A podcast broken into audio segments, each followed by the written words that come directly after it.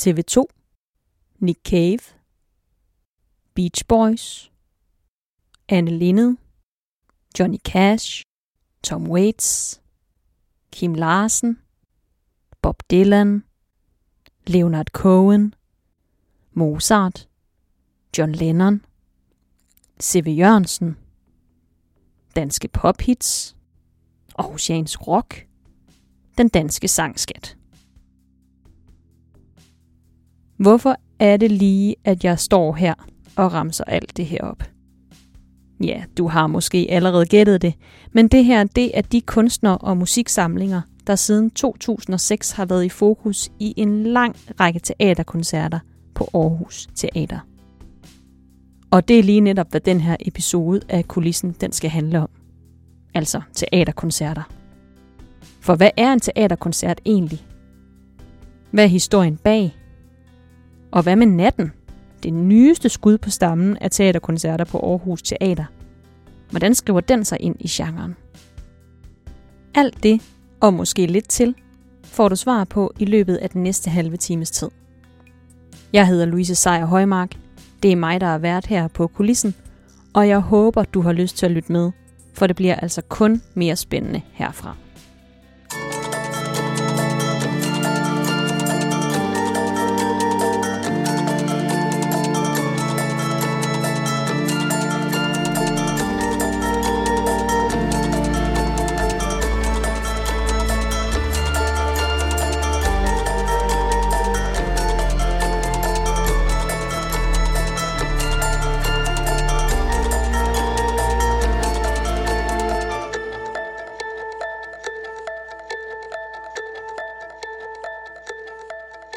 Jamen lige nu øh, er det, det var en meget, meget smuk sal, vi sidder i. Eller, nu, nu svarer jeg på dit spørgsmål.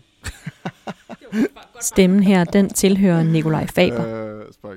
Han er instruktør, og i talende stund i færd med at iscenesætte natten her på Aarhus Teater. Lars, Lars er klar. Thijs. Ja, så øh, koncentration på scenen. Det er Og- en spritny teaterkoncert om nattens univers, som tager fat i den danske sangskat i form af højskolesange, vuggeviser og salmer.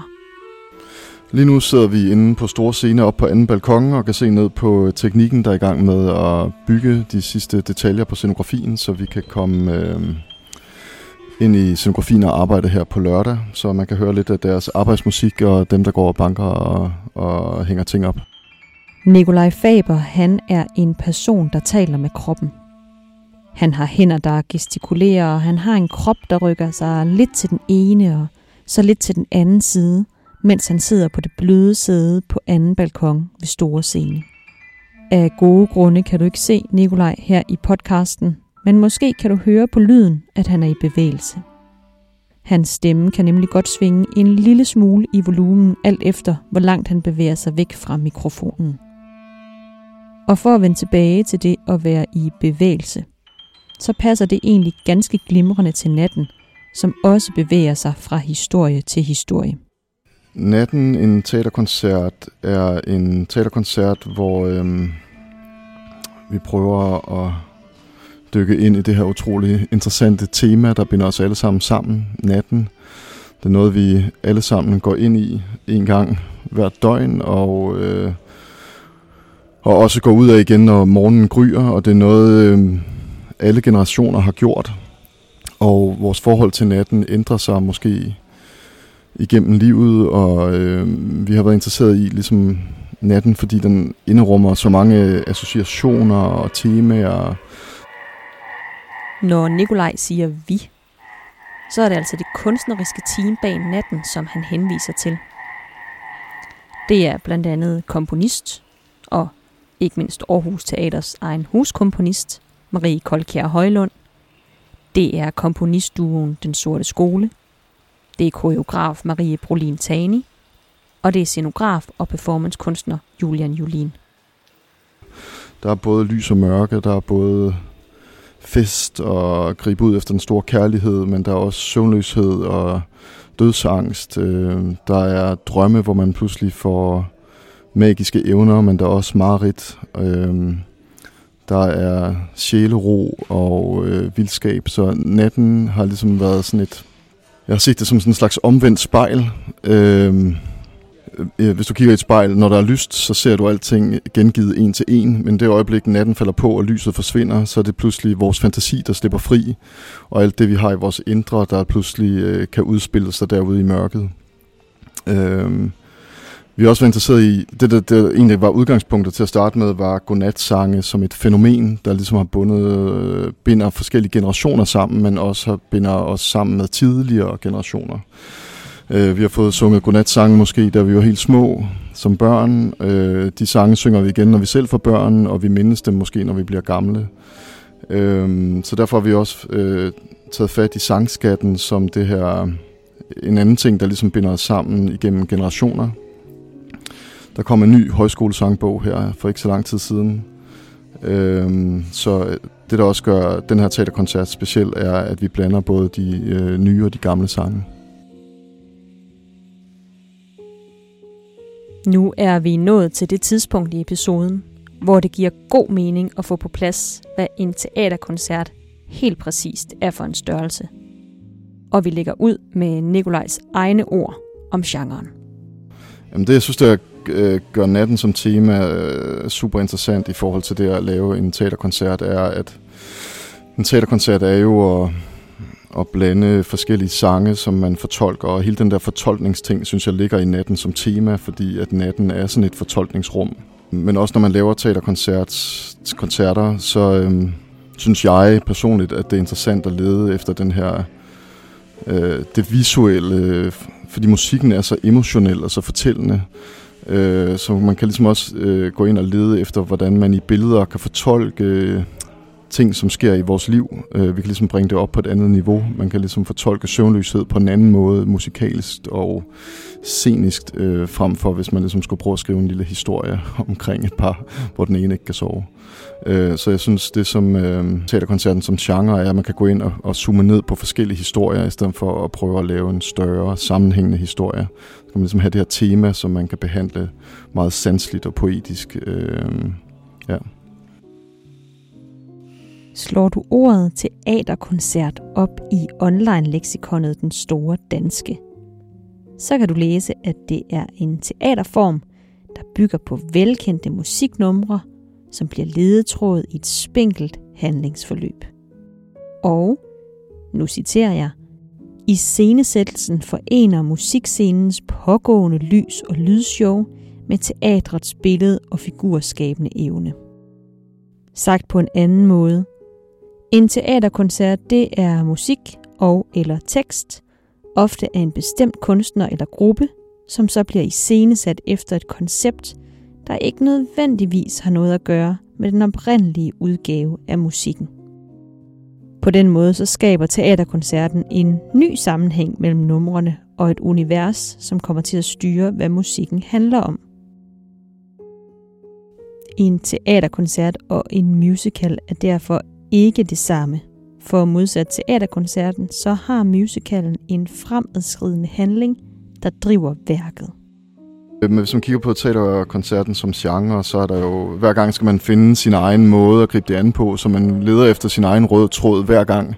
Man kan sige tit, så er den røde tråd jo, at det er en musikers øh, værker, man går ind og, og, og fortolker, og så er der jo ligesom også et slags holdepunkt i det, at vi kigger på øh, Gasolin eller analinet, eller hvad man nu vælger. Her der er det jo ikke komponisten, øh, øh, en komponist værker, som står som et slags center. Her er det natten, der er centret.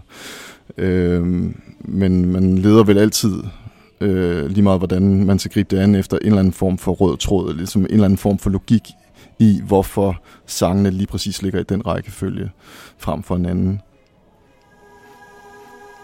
Men man kan sige, det der er det specielle ved den her øh, teaterkoncerter, som også var noget, vi, vi arbejdede med på øh, Lyden af de skuldre, vi står på, var ligesom, at vi godt kunne tænke os at komme væk fra den her sådan... Øh, jeg oplever, jeg, eller jeg har i hvert fald set mange teaterkoncerter, hvor man tager meget udgangspunkt i individet, altså en, en, en kendt musiker, som man fortolker, men man måske også har meget sådan solistsang, at der er meget sådan øh, kendte sanger eller skuespillere, der går ud og ligesom tager scenen i et enkelt nummer.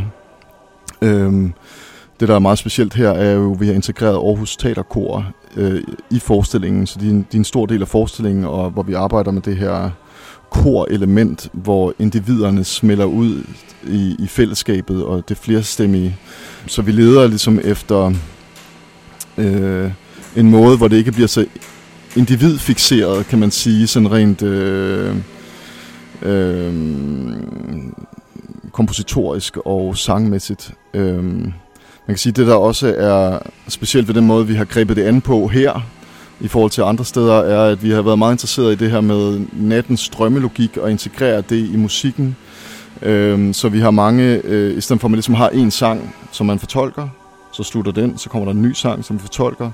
Så arbejder vi meget med sammensmeltninger af sange inde i et enkelt nummer, og at de enkelte numre flyder ind i hinanden, hvor det måske er sværere at definere, hvornår noget starter og slutter, ligesom i en drøm. Og så har vi også noget, som jeg synes er ret specielt, både interessant at arbejde med, men som også er anderledes i forhold til andre teaterkoncerter, jeg har set i hvert fald, er, at den sorte skole arbejder meget med de her lydflader og lyduniverser, er ikke nødvendigvis så lokal, eller vokal. De er ikke nødvendigvis så vokalborget. Og det gør også, at vi har sådan flere sekvenser, hvor der ikke bliver sunget, men hvor der ligesom er de her lydlandskaber, hvor øh, handlingen udspiller sig i øh, som også giver den her drømmeagtige følelse og, og, og bryder måske øh, den gængse teaterkoncertsform. Og her afbryder jeg Nikolaj igen. For nu er det tid til, at vi skal skrue tiden tilbage. Nærmere bestemt til efteråret 1994, hvor noget helt særligt sker på teatret Dr. Dantes Avenue på Frederiksberg. Her er der nemlig premiere på Gasolin Teaterkoncert, i scenesat af teatrets direktør Nikolaj Sederholm. Og Gasolin Teaterkoncert, det er altså ikke bare Danmarks første teaterkoncert, men verdens første. Som med de fleste andre nyskabelser, så står teaterkoncerten som genre selvfølgelig også på skuldrene af noget andet, nemlig konceptalbummet. Det er The Beatles, der i 1967 lægger ud med Sgt. Pepper's Lonely Hearts Club Band. Det første album nogensinde, hvor alle sange hænger sammen, selvom de forskellige numre ikke musikalsk ligner hinanden. I 1969 der udgiver rockbandet The Who konceptalbummet Tommy. Og samme år kommer også Andrew Lloyd Webber og Tim Rice's konceptalbum Jesus Christ Superstar. Det bliver i 1976 efterfulgt af konceptalbummet Evita. Generelt er konceptalbummerne en ret udbredt genre fra 1967 og op gennem 1970'erne. Flere af dem får også hurtigt en krog til teatret. Rockoperaen Jesus Christ Superstar har urpremiere på Broadway allerede i 1971, mens musicalen Evita bliver uopført på Prince Edward Theatre i London i 1978. Og så en lille sidebemærkning. Både Jesus Christ Superstar og Evita er altså sidenhen blevet sat op på Aarhus Teater. Nu var det jo konceptalbummerne, det skulle handle om, så tilbage til dem. For de kommer altså ikke bare på teaterscenen, men bliver også til koncerter – som indeholder både fiktive personer og lyseffekter og kostymer. Et eksempel, det kan være David Bowies Ziggy Stardust fra konceptalbummet med det mundrette navn The Rise and Fall of Ziggy Stardust and the Spiders from Mars fra 1972. Konceptalbummerne udspringer af avantgarde-bevægelsen. Det er en fælles betegnelse for en række markante kunstretninger – fra begyndelsen af 1900-tallet og frem, der kort sagt handler om at gøre oprør mod den småborgerlige og indelukkede kunst. Og det er den tanke, som Nikolaj Sederholm i 1990'erne genoptager og arbejder videre på med Gasolin Teaterkoncert, der med sin gasolinmusik og de skaldede skuespillere med malet øjenbryn rusker godt og grundigt op i den danske teaterscene. Og det er altså primært i Danmark, at genren den vinder indpas. Uden for landets grænser er det, der kommer tættest på, de såkaldte compilation shows. Her får publikum præsenteret kendte sange i en ny kontekst, sat op som i en musical, hvor de bedste hits fra en kunstner fortæller en samlet historie. For eksempel som det er tilfældet med Abbas Mamma Mia eller Queens We Will Rock You. Og efter tilbageblikket her, så er det blevet tid til at vende tilbage til Store Scene og Nikolaj. Og vi springer ind lige i det øjeblik, hvor jeg har stillet ham et super irriterende spørgsmål. jeg synes, det er et meget svært spørgsmål. Nej, men jeg synes, det er et meget svært spørgsmål. Øhm, jeg synes, den der, hvorfor ikke bare lave noget andet logik, synes jeg er top irriterende. For man kan sige det om alt jo. Altså, hvorfor lave en tekst, den har vi lavet før? Hvorfor fortælle den historie, den er fortalt før? Eller? Mit irriterende spørgsmål til trods vil Nikolaj heldigvis gerne fortælle, hvorfor teaterkoncertgenren har været oplagt at arbejde med i nattens tilfælde. Man kan jo altid spørge sig selv, hvorfor arbejde med det her tema som teaterkoncert frem for at skrive en tekst eller en musical eller, eller hvad man nu ellers kunne lave.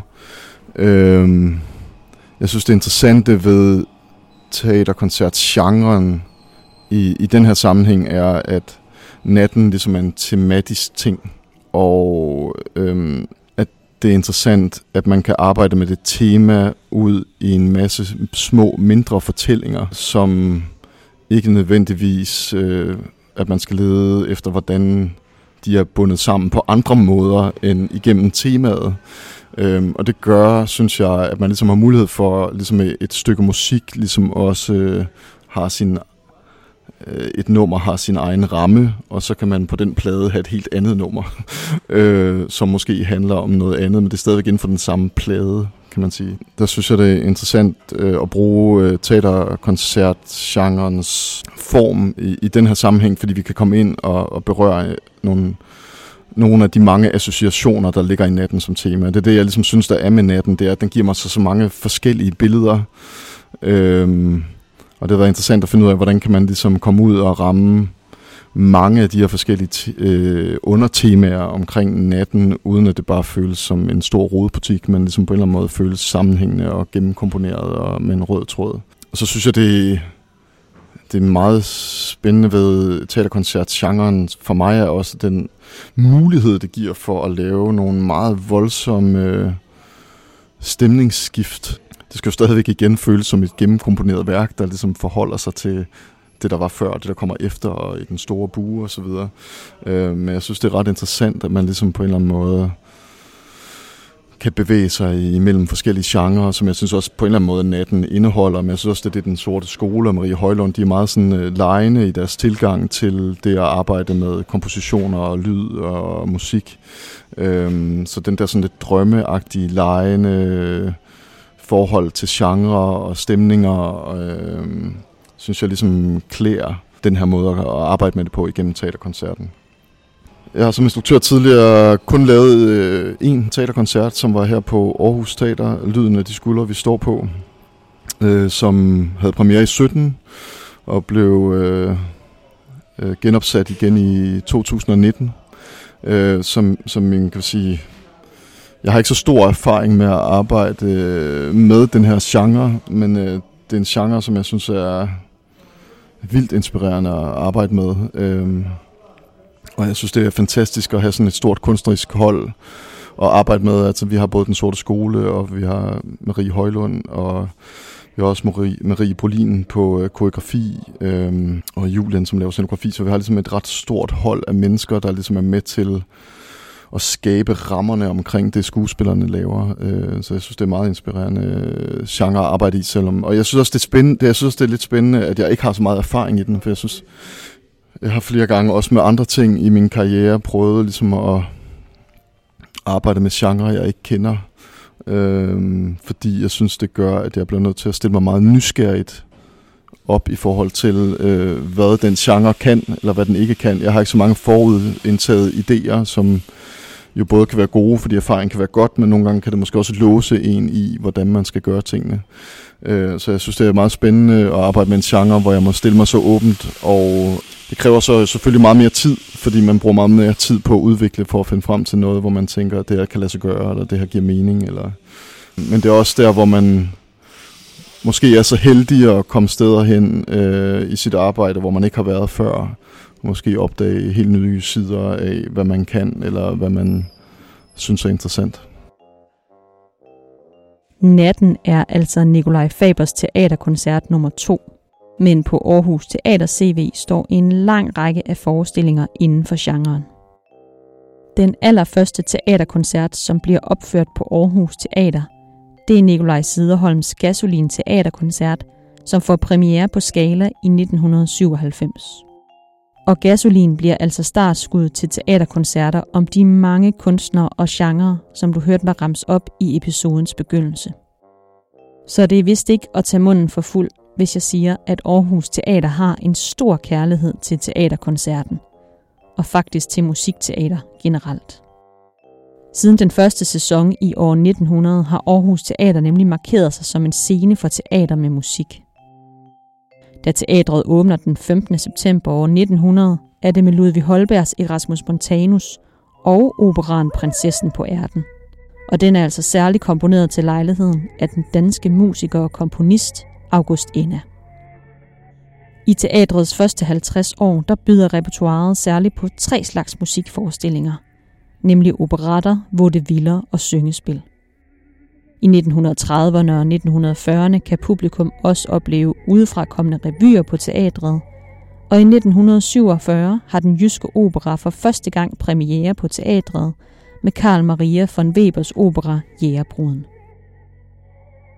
Frem til 1977 er Aarhus Teater faktisk fast scene for operaen, og operetten den hænger ved stort set lige så længe. Det er nemlig først i 1970'erne, at musicalen bliver en populær musikteatergenre. På Aarhus Teater bliver Rogers og Hammersteins Oklahoma den allerførste musical, som man kan indløse billet til. Og siden har musicalgenren været et stort set fast element i teatrets repertoire. Nu her i 2020'erne er det ikke kun musicals og teaterkoncerter, der er på programmet. Musik er blevet en mere integreret del af en række forestillinger, som ikke er hverken musical eller teaterkoncert. Det er for eksempel Sandmanden, A Clockwork Orange, Romeo og Julie, Leonora Christina, Sandhedens Dronning og Traum. Men nu er det jo teaterkoncerter, der er i fokus i den her episode. Og derfor så vil jeg give ordet tilbage til Nikolaj Faber, så han kan få lov til at runde af. Det særlige som instruktør ved at arbejde med teaterkoncertgenren er mange ting, synes jeg. Den ene ting er jo, at det er musikken, der er den. Så hvis der ligesom lige pludselig kommer trommer på, eller der kommer øh, et eller andet meget fyldigt stykke øh, musik som et skift ind i et nummer, så bliver man nødt til at forholde sig til det. Så musikken bliver ligesom et slags partitur. Man bliver nødt til at, at lave scenernes øh, scenegangen eller scenernes logik i forhold til. Øh, og det synes jeg er øh, den helt store forskel, fordi øh, normalt er det meget skuespillernes timing, eller rummets timing, eller det er ligesom noget, der ligesom øh, ligger spillerne imellem. Men her bliver det hele nødt til at, at, at blive i forhold til, hvad der sker i lyden. Øhm, og det giver jo nogle gange en super stram ramme, der er super fed at arbejde i, fordi man øh, bare ved, om det kommer der, så derfor bliver man nødt til at forholde sig til det og, og, og skabe øh, scenens øh, flow og dramaturgi i forhold til det. Men jeg synes også, det som er det fantastiske ved at arbejde med musik i det hele taget, er, at det er så ekspressivt. Altså det kommer med så klart et udsagn. Nogle gange, hvis man arbejder med en tekst, så skal man ligesom finde ud af, hvor emotionelt er det her, eller hvor meget smæk er der på, eller er det her meget stille, eller der har musikken så utrolig meget tekstur og poesi og følelse og dynamik, som øh, jeg synes er en gave at arbejde med, fordi det giver, det giver så meget inspiration. Og så også fordi musikken på en eller anden måde i sig selv er jo en, en, en emotionel, sanselig abstraktion i forhold til en væg, eller i forhold til... Øh, Øh, det er jo ikke fordi en tekst ikke også, hvad en tekst kan også danne billeder, men en, en tekst den er ligesom også på en eller anden måde noget, der ligger på et stykke papir, som ikke i sig selv øh, er sanselig. Så jeg synes som instruktør, det er utrolig interessant at arbejde med noget, der ligesom i udgangspunktet starter fra så sanseligt et sted. Så teaterkoncerten er jo også, jeg synes også, der er sådan en, øh, en mulighed for, at at man laver et andet slags øh, refleksionsrum. Jeg skal prøve at uddybe, hvad jeg mener med det, men jeg mener, hvis man ligesom har en, en, en fortælling, hvor karaktererne er det primære, så sidder du og spejler dig i den karakter. Øhm, og det er ligesom den karakteres liv, der ligesom på en eller anden måde er det primære. Jeg synes her, hvor man bruger musikken og bruger den her lidt mere øh, collageagtige tilgang til at fortælle noget, så kan man lave noget, hvor øh, man ikke hele tiden hænger på en karakter, men ligesom kan gå ind i forskellige rum eller forskellige karakterer, og at publikum kan sidde og få associationer til deres egne til deres egen søvnløshed, eller til deres, øh, deres egen søgen ud på diskotekerne for at finde en stor kærlighed, eller deres egen følelse af sjælero, øh, når de sidder alene og kigger op på stjernerne, eller hvad ved jeg. Jeg synes ligesom, der er i den her form, hvor der ikke er et narrativ, der sådan er det primære, er en større mulighed for, at publikum kan sidde i salen og have sig selv med, og ligesom på en eller anden måde bringe deres egne oplevelser og associationer i spil i forhold til det, der foregår på scenen. Og det kan jeg huske, da vi lavede øh, Lyden af de skuldre, vi står på, hvor der var et nummer, hvor jeg sad blandt to publikummer, hvor den ene virkelig blev berørt af, at jeg begyndte at græde, men hendes veninde, der sad ved siden af, gjorde ikke.